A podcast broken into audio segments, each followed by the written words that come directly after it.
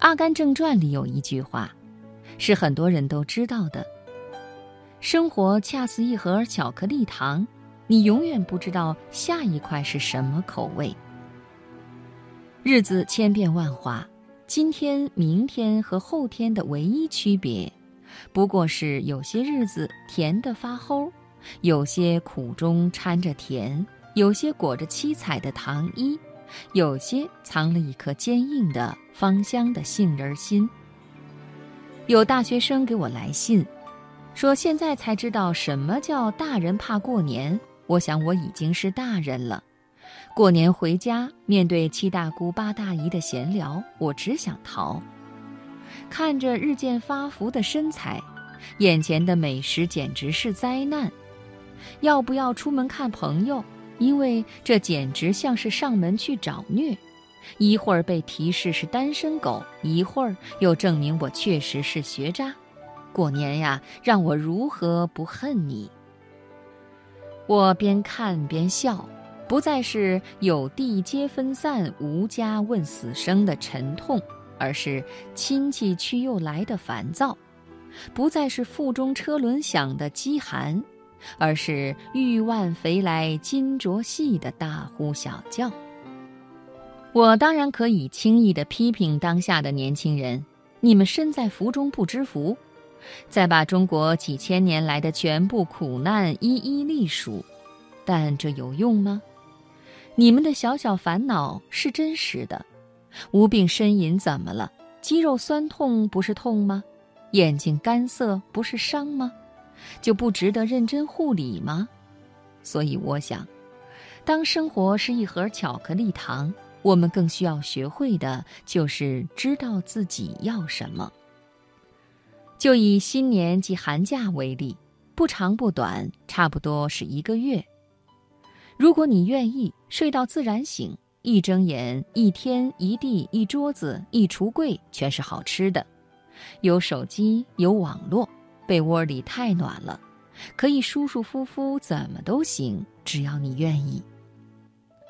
但也许你还有其他的意愿，比如某一次考试失利，让你看到自己的不足，是脑子卡在某个点上过不去，还是英语单词背得不够熟练，都需要狠下功夫。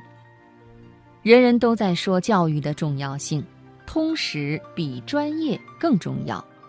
终于有一个完整的假期，正好读完明朝那些事儿，或者，你渐渐步入成年，开始用成年人的审美要求自己，马甲线、A 四腰、胸大肌，你全要。那么，在自己适合的时间，以自己适合的项目，打造那个最适合的你，也有可能这就是一个你决定放慢脚步思索的假期。没有宏图大志，就是陪爷爷说说话，看看奶奶少女时的照片，为他们多拍些照片、视频，知道每一个相聚都弥足珍贵，因为不会重来。帮妈妈染一次头发，陪爸爸参加他的同学聚会，喊很多声叔叔伯伯，就为了让大家都说这孩子真懂事儿。爸爸脸上会收获得意的笑容。寒假如此，暑假也如此。而当你终于长大成人，你会更明白，人与人的差异就在那些时间的零头碎脑上。上班前、下班后的片刻光阴，放假后、开工前的短暂时日，让心愿开启未来的门户。让意志铺平通向未来的征途，会有一盒一盒巧克力糖捧在你的面前，挑哪一颗都是你的自由，每一颗都有独特的让你永远难忘的味道。所以，真正的困难不是选择太多、诱惑太多、烦心事儿太多，而是如何在选择面前明了初心，怎样在诱惑里面自律。在纷纷扰扰里静下心来做自己的事。你到底有多了解自己？你心底最深的渴望是什么？问问自己吧。你打算怎么度过你的每一个假期？